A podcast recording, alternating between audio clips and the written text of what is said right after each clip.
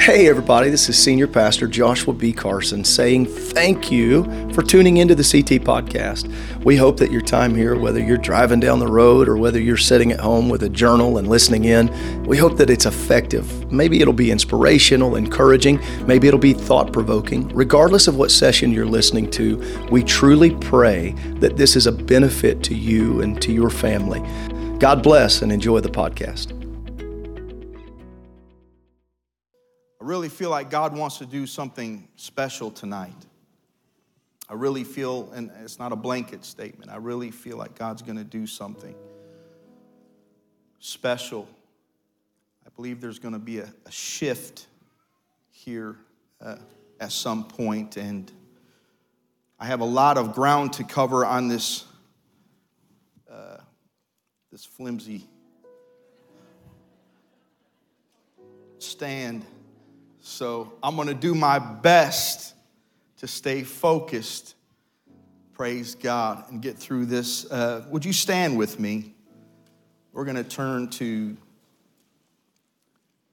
two areas in the book of Matthew. Matthew chapter 4, 17 through 19, and Matthew 13, 47. And while you're turning there, I just want to extend my gratitude to my pastor, Pastor Carson, my North Star, to this great congregation for being so supportive.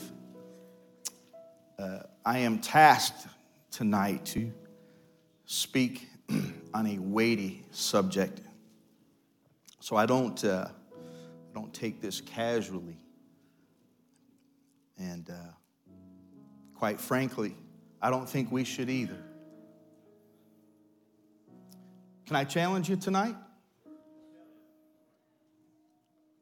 I believe this is the greatest church with the greatest resources and the greatest potential to do some of the greatest work that this world has ever seen. Do you believe that? Praise God. Matthew chapter 4, 17 through 19. From that time, Jesus began to preach, to say, "Repent, for the kingdom of heaven is at hand." And Jesus, walking by the Sea of Galilee, he saw two brethren, Simon called Peter and Andrew, his brother, casting a net into the sea, for they were fishers. And he said unto them, "Follow me. And if we do," he declared, "I will make you fishers of men." Matthew 13, 47, "Again, the kingdom of heaven is like unto a net that was cast into the sea and gathered of every kind." I am tasked to speak to you on this subject tonight, the life of a witness, the life of a witness. Church, let's pray. Father, we're thankful for the opportunity to be a chosen generation and a royal priesthood in this hour. God, I'm asking you, Lord, that you would anoint this house to receive this word. I pray it fall on good ground. I pray, God, that you would give me clarity, that I would bring it forth the way that you gave it to me. In the name of Jesus Christ of Nazareth, would you lift your voice? Would you begin to magnify the Lord with me? Come on, church, let's exalt his name together.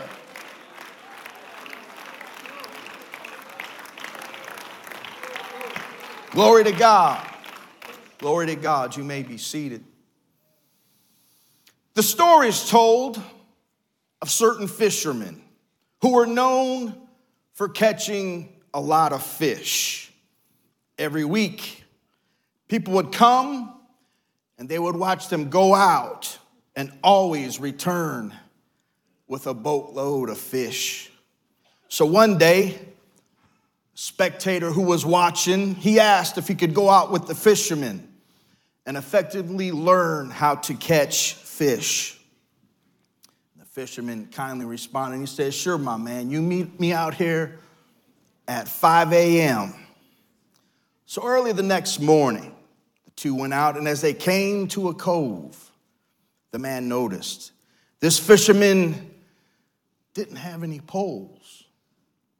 And he thought, what kind of way is this to teach someone how to catch fish? And after careful observation, as the fishermen continued to look for a good place to fish, all the man noticed was a rusty old tackle box and a scoop net as the fishermen finally stopped that boat and shut off the motor.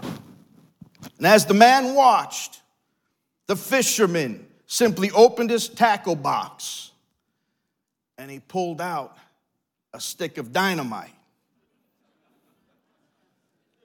He done struck that match. He lit that stick of dynamite and he cast it into the water. And after a deadening explosion, my man just simply grabbed that net and started scooping fish. And then the man that was with him, he began mean mugging. And with a hard look, he said, "You're under arrest," as he pulled out his game warden badge. But it didn't faze the fisherman. He simply reached back into that tackle box, pulled out another stick of dynamite. He lit it, but this time he held it until the fuse began to burn down. And then he said to the game warden, he said, "When fishermen ain't fishing, they're fighting. Now, you going to just sit there or you going to fish?" Calvary Tabernacle, when we are consumed with a passion to by all means save some, we won't need a lighted fuse for motivation. Come on, somebody, because the motivation comes from within. Jesus proclaimed that you shall receive power, that dunamis power, that dynamic dynamite power. After the Holy Ghost comes upon you, and you shall be witnesses unto me. Praise God. Now, we have to understand that death and life is in the power of the tongue. And where the word of a king is, there is power. Jesus said, "Launch out and let down your net and start gathering fish because lives are hanging in the balance." This city is desperate, Calvary, for a witness that walks in demonstration of spirit and power to kick in hell's gates and turn our city upside down. Put your hands together and magnify the King of Kings and the Lord of Lords. A witness is simply a person who has knowledge of an event and is called to tell his story, to testify from personal observation or experience. A witness, my friend, has tremendous power. Every one of us are a witness, or we bear witness to something powerful that has impacted us, whether it be positive or negative. And every one of us, under the sound of my voice, are a testimony of an event or a connection with someone that's left a profound fingerprint on your lives. Maybe you're the witness to the power of a person's influence whose life drew you to your walk with God. Surely, there's a good number of you here tonight that can testify of the power of being raised in a godly home where you can declare that goodness and mercy has followed you all the days of your life. Or perhaps you're a witness to the power of growing up in a broken home where the streets shaped your life. People, hear me, are behind bars tonight, both in the natural and in the spiritual, from the power of a witness.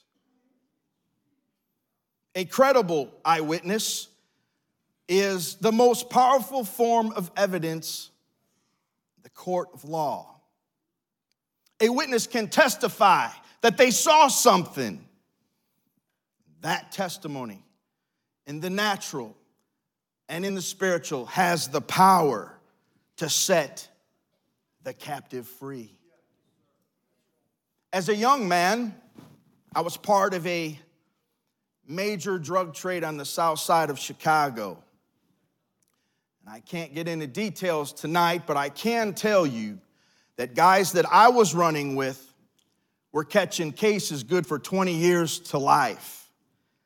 And I knew that the sun was beginning to set on my life in the fast lane. So I began to think about purchasing some real estate or doing some rehab to some 4- and 6- flat buildings. And so a friend of mine talked to me and he said, "You need to meet my brother." His name was Michael Otano. At the time, he was a contractor. Today, he pastors a thriving church, a revival church in Northwest Indiana. But to make a long story short, after working with him for just a short period of time, he asked me if I wanted to get out of town for a weekend and told me that he was going to Indianapolis. So I said, sure. Me and Rochelle, we jumped in the car with him and his wife, and we came to a place called Calvary Tabernacle, where I got a hold of something that money couldn't buy, as I bear witness to the power of Pentecost. You've come too late to tell me that there is no power in the name of Jesus Christ to set the captive free. I stand here to testify of the changing power being filled with the Holy Ghost. Come on, somebody. I'm no longer bound by alcohol.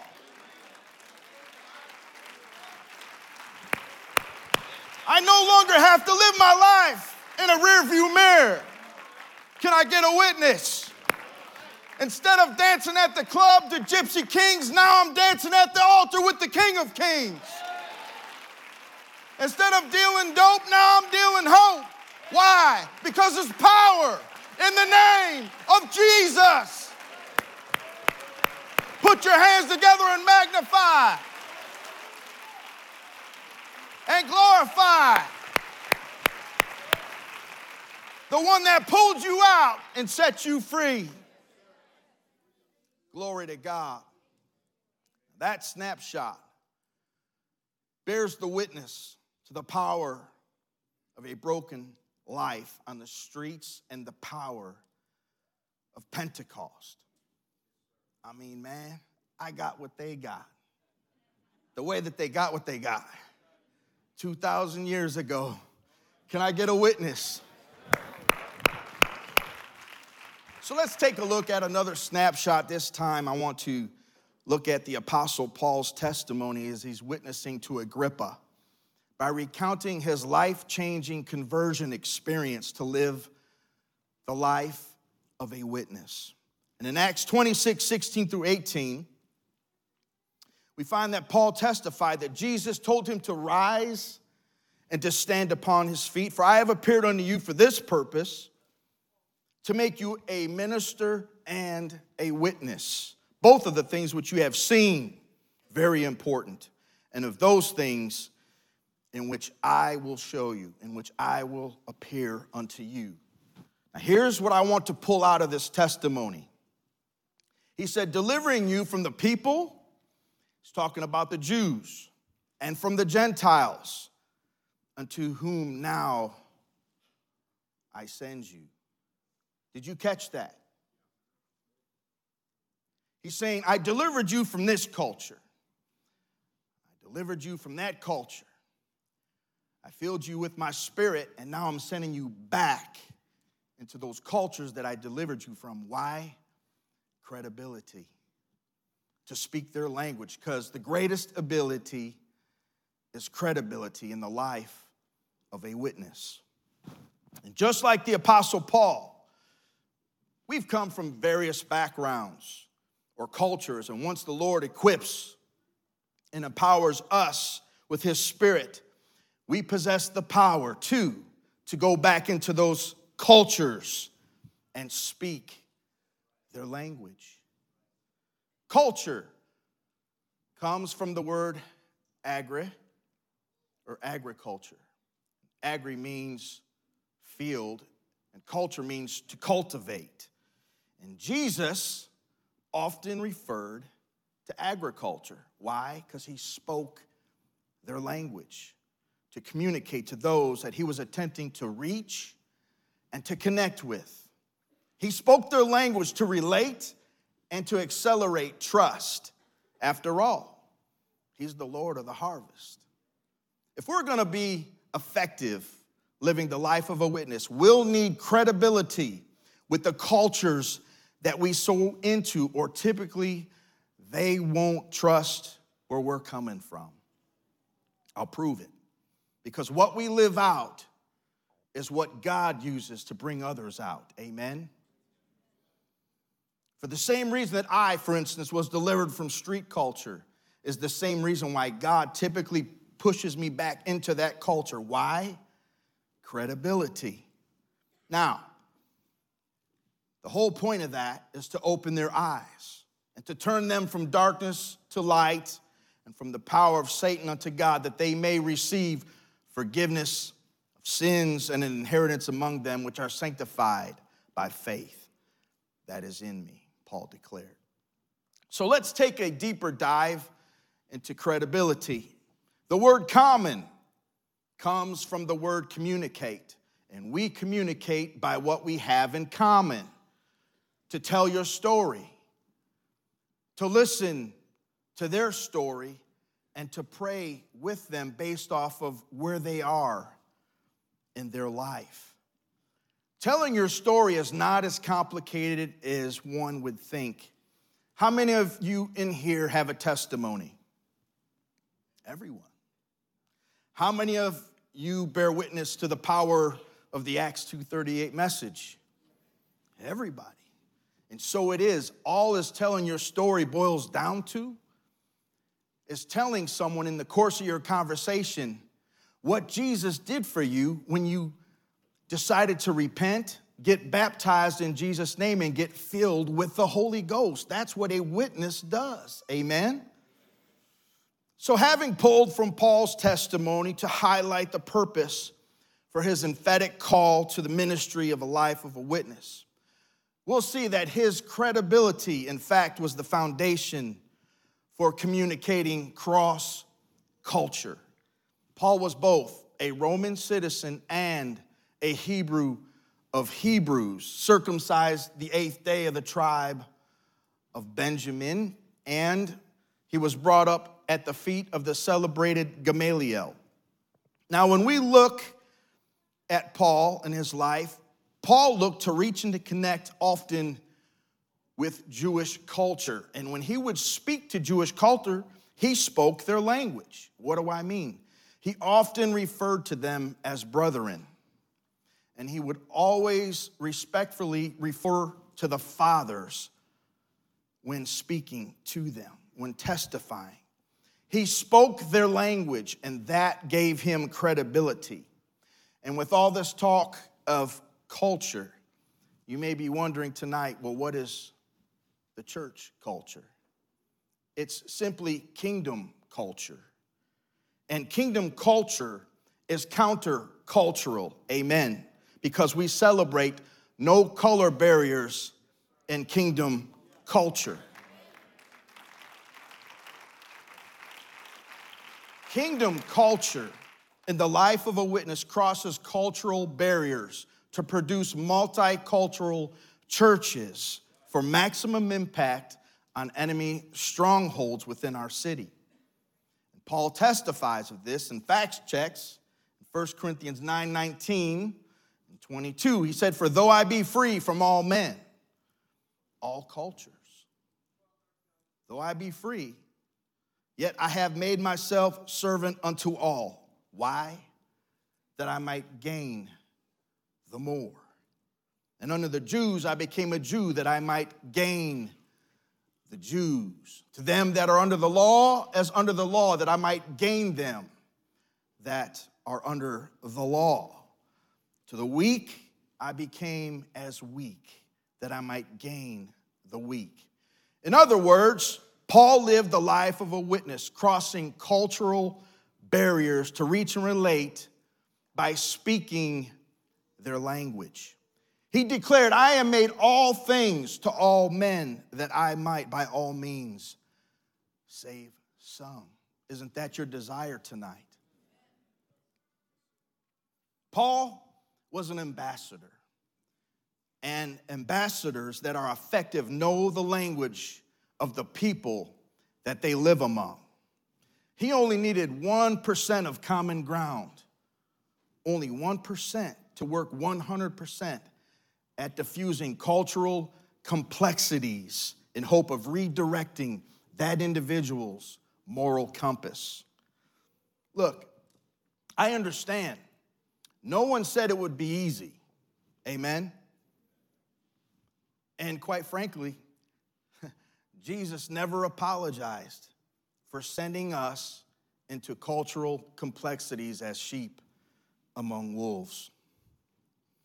When we live the life of a witness, we're on the front lines of spiritual conflict because the enemy knows that a people that's in mission mode will prevail against the gates of hell to root out his kingdom. And in 2 Timothy 2:4, we find that Paul uses here military language to communicate to his son in the gospel, who was on the front lines of spiritual opposition. He reminded Timothy, he said, Timothy, no man, shout no man, no man that warreth entangleth himself with the cares of this life. He was referring to civilian busyness as a hindrance to the harvest. Jesus gave the ultimate sacrifice, and he left us with the mission. Why? To please him who has chosen you and I to be a soldier. And I think a great illustration pertaining to this thread is found with Green Berets. They are required to learn a foreign language as part of their training and are constantly learning cultural complexities of the region which they are assigned to operate in. And it's this skill set, church, that gives them the credibility to connect with people and to impact their culture's core values, which opens up the door to redirect their moral compass. And one thing that I know that every culture has in common is the desperate need to overcome by the blood of the Lamb. And when we can learn to reach and to relate to circumstances outside of our four walls with the word of our testimony, the word of God will increase in the community. Acts 6 and 7, we find that the word of God increased and the number of the disciples multiplied in Jerusalem greatly. And great company of priests, the religious, were even obedient to the faith. How did the word of God increase? I'm glad you asked. Kingdom culture. They scattered everywhere, and they were turning sinners into friends and friends into disciples. They were consumed with living the daily life of a witness.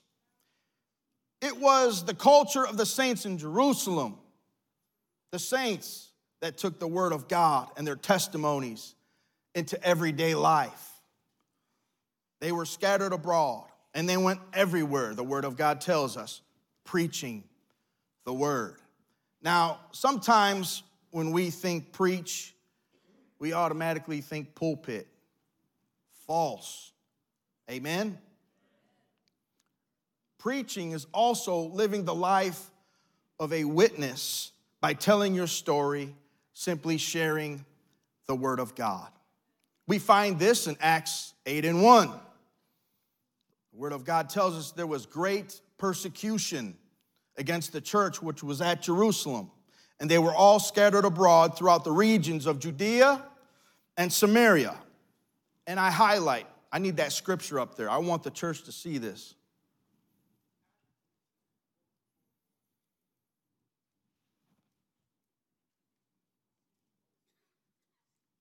and I highlight, except the apostles.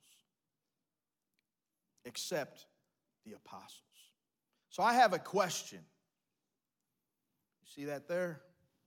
Except the apostles. That means all the heavy hitters had nothing to do with that launching out. It was the saints that went everywhere preaching the word. Everywhere except the apostles. So I have a question. That was Acts 8:1. Let's flip chapter and verse. I want to ask you, do you believe that Jesus intended for evangelism just to be left to a department or to a select few to fulfill the commission of Acts 1 and 8? No. It was the saints. It was the saints that went everywhere, scattered but not silenced throughout the regions of Judea and Samaria, fulfilling the vision and the commission of Acts 1 and 8, which declares, "But you shall receive power after the Holy Ghost comes upon you, and you shall be witnesses unto me, both in Jerusalem and all Judea and Samaria, and unto the uttermost parts of the earth." And that's why you and I are here tonight. Are you thankful? Amen. Now, speaking of Acts 1 and 8, as I hasten back on 1-8 of this year, Pastor cast vision for 2023. And our theme for this year is Mission Forward in the Spirit of Matthew 28:19. So let's take a moment to address a growth myth that can help us fulfill the commission of Acts 1:8. Vision is quite misunderstood when it comes to growth. Vision doesn't ignite growth. Passion does. Vision is simply the power and focus of passion. Vision gives direction, and without it we'll perish, amen? But it's culture that takes you there, amen? It's culture that will take you there and fulfill the vision. We need a culture shift so that the whole church is active. The whole church scattered abroad preaching the word. Now, when you think of the Great Commission, you'll actually find the culture that I'm talking about in the Great Commission. When Jesus commissioned us in Matthew 28:19, in essence, what he was saying was go live daily intentional lives, but in the process, take people with you. Take people with you. He was passionate about becoming and living the life of a witness, but he was also very clear of the direction of the commission. It wasn't come, it was go. Amen? I understand that the church is a place that we come to, but it also needs to be a place that we go from to reach, to connect, and to disciple. Praise God. I want you to lift your hands for a moment. I want you to begin to pray. God is talking to some hearts right now. Oh, God.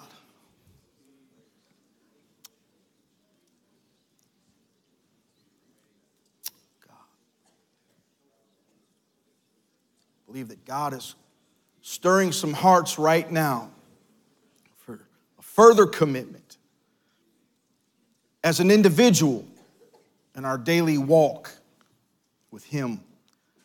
So it's noteworthy to be reminded that the commission to go, it wasn't a suggestion, amen? It was a command and demand for the life of a witness whose culture is consumed with passion to reach into the lives of people daily. Shout a daily church. Shout a daily church. Amen.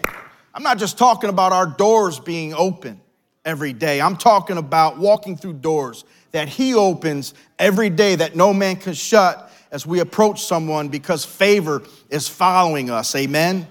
I'm convinced that everyone here wants to see what they saw in the first century in terms of growth outpourings. It came from a culture of daily lifestyle evangelism that produced the Lord adding to the church daily. The church in Acts had all things common. Evangelistically, fellowship, breaking bread, prayer. But they had a commonality in the mission.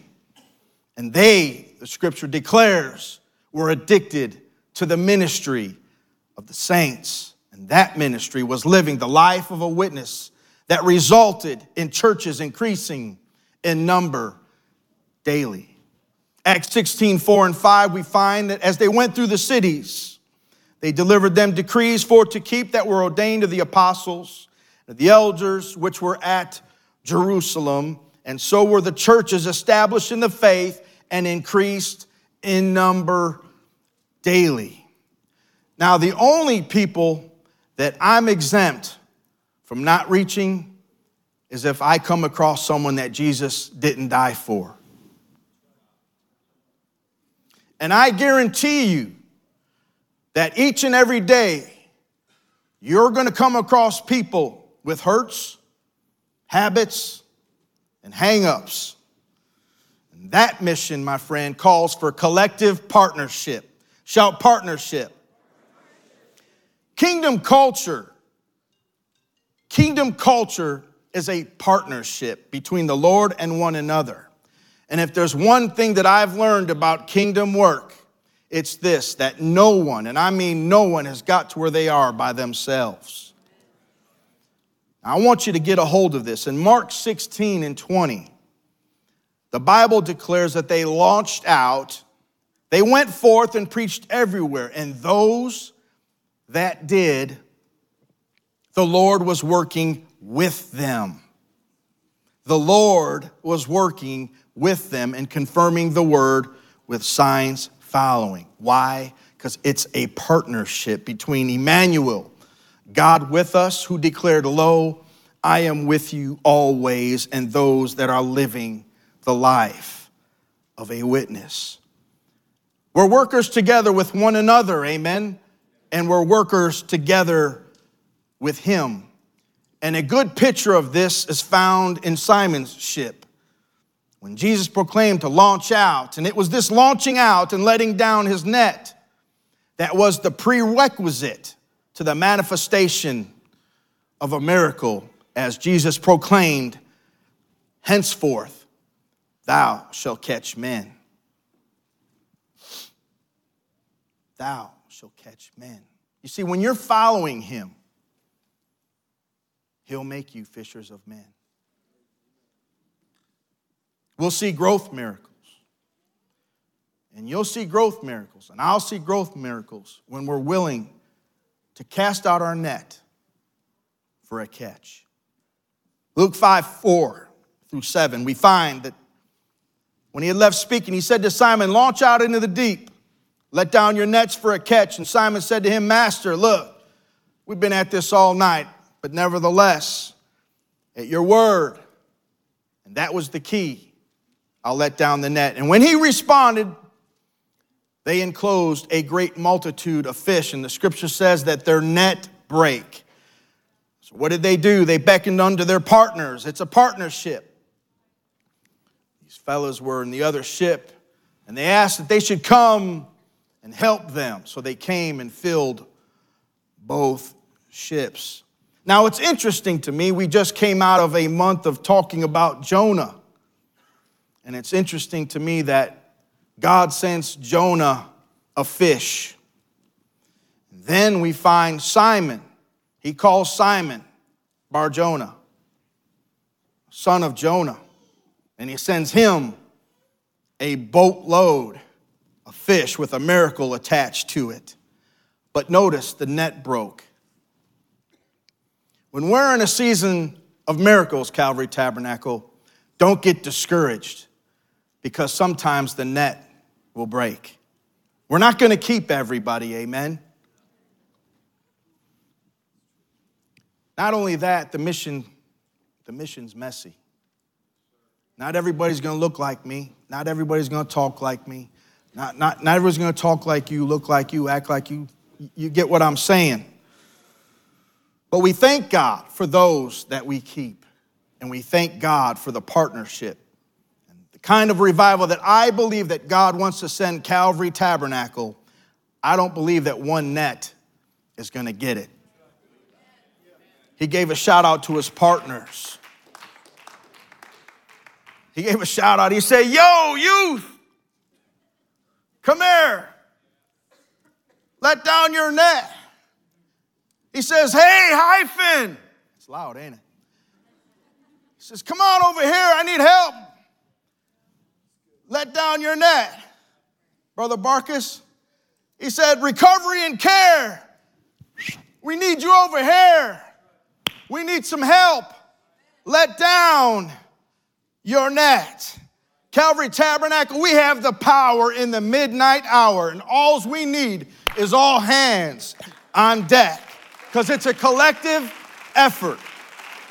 The power is not limited to the platform, somebody, from the front to the back. I don't believe that there's no lack. Power, collective power to buy into the vision and to get behind the mission to fill our city with our story. Put your hands together and magnify the King of Kings.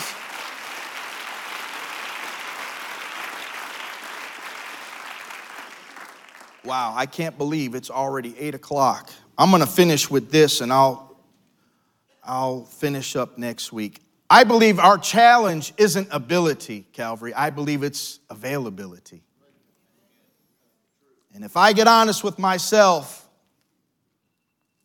I need to allow God to be greater than Sunday. I mean, can you imagine if Jesus waited till Sunday to share the gospel?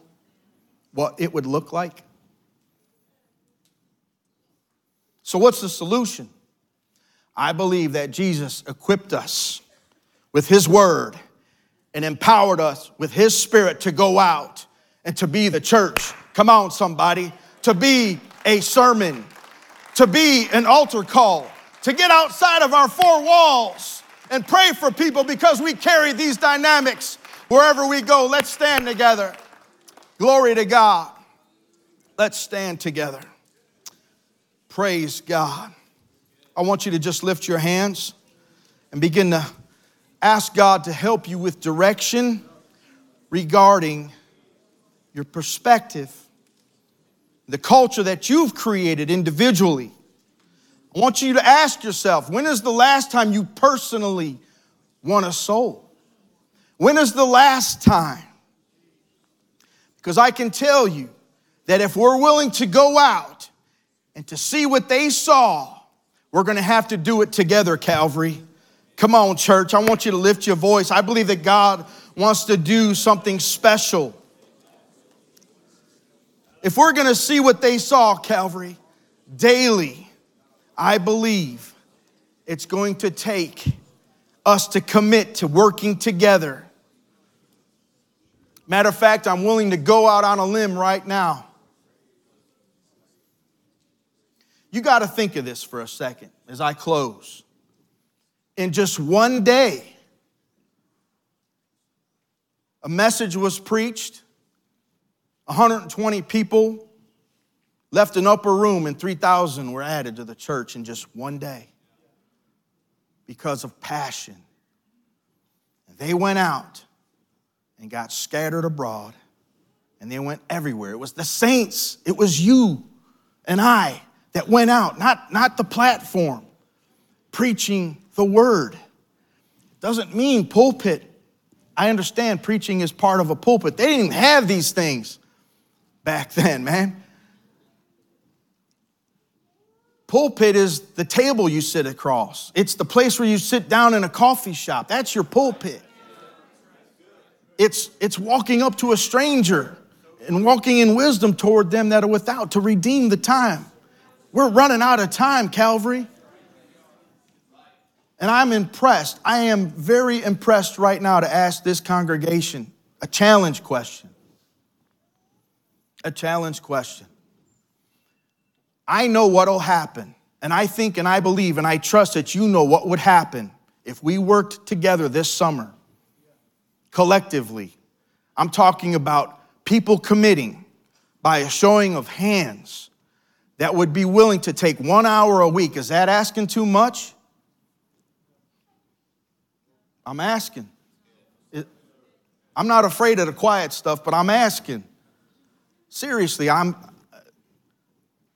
really feel like God is asking you and I right now, what are we going to do about the situation that we have each and every day? But if we can take 1 hour and just go together, you got a Monday, you got a Tuesday, you got a Thursday, Friday, you got a Saturday. Pick one day, pick 1 hour, join the evangelism team. You'll get contacted. And teams will go out. I see multiple teams going out into our neighborhoods, into our streets. If we want to see what they saw, that's what it's going to take. You see, we see this and we think, man, everything's working great. And it is. It is. But while we're sitting in here, everyone on the outside, every 1.86 seconds, somebody's splitting hell wide open. What are we going to do about it? What are we going to do about it? So I want you to ask, I want you to pray again, and I want you to ask God. God is calling his church to get active in the lifestyle of evangelism on a regular basis, collectively. And when we go out with teams collectively, can you imagine what would happen? People would be getting baptized every day. People would be getting filled with the Holy Ghost every day. The Lord would add to the church daily, such as be saved. You want to see what they saw in the first century? Do you want to see what they saw? Or are we going to just let Indianapolis go to hell? That wasn't a cuss word. That's the place where they'll end up. I don't want to see somebody go to hell. Are you comfortable with it? I'm not. You got to remember, we're a city set on a hill that cannot be hid. But if our gospel is hid, it's hid to them that are lost. What are we going to do about it, Calvary? So I'm asking this congregation right now, if you haven't joined evangelism, I'm asking you to join evangelism so that we can reach out to you and correlate multiple groups to go out on church off days. And when you can't make it on those days, you're being a daily lifestyle of evangelism on your own. But to collectively, they went out together and they scattered everywhere preaching the word. I guarantee you and I trust that's the pattern to the Lord adding to the church daily. Praise God. Lift your hands. Father, I'm asking you to fall on us here tonight. I'm asking you, God, that you would stir our hearts. That you would help us, God. You've already set the leaders in place to lead, to train. I'm asking you to encourage your people tonight to sign up. Not just to sign up, but to go. To commit to 1 hour a week, God. We're going to see what they saw, God. I'm asking you to help us. Help us, God.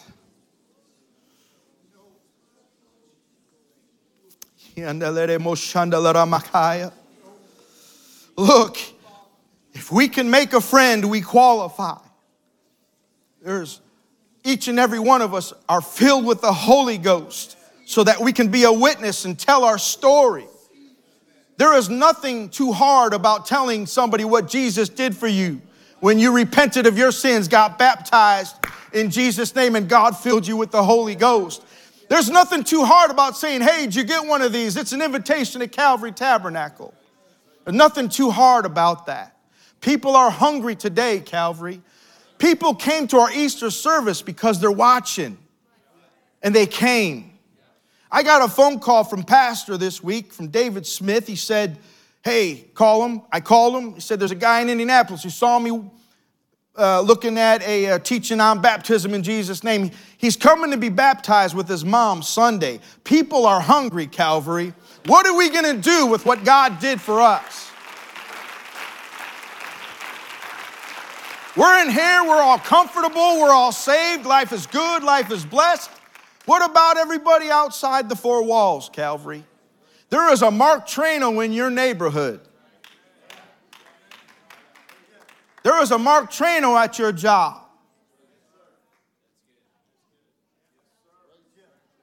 Don't be mad at me, Calvary. We're family, all right? Just speaking to you from my passion tonight. I love you. We'll continue this lesson next week. But I tell you what, God can do a miracle right now. I wonder if 100 people would raise their hand and say that they would commit to going out 1 hour a week. I wonder if 100 people would commit to the cause. Is there not a cause?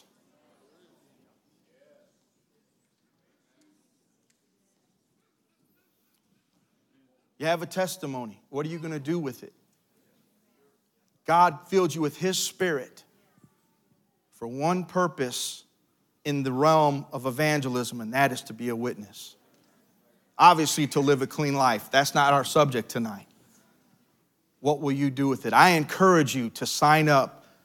People will reach out to you. Groups would get correlated. Groups would go out under leadership. You would get trained.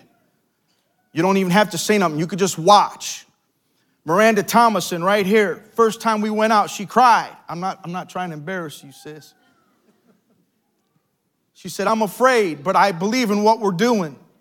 Today, I don't have to say anything to her. She goes out on her own. She brings people to church. People get baptized. People get filled with the Holy Ghost. My daughter, Selena, same thing. I know she's probably going to get mad at me, but I got to go. It's 8:10, but I'm telling you, her student from the public school got baptized. I baptized about 3 weeks ago. All we got to do is open our mouth, because death and life is in the power of the tongue. I'm sorry, but I don't want some door hanger speaking for me if I have the opportunity to speak to somebody. I'm sorry. I know that's safe and we feel good when we do it and we feel like we accomplished something, but what are the analytics to that? What have we really accomplished, church? That's not in the pattern. The pattern is they went out, scattered everywhere, preaching the word. Praise God.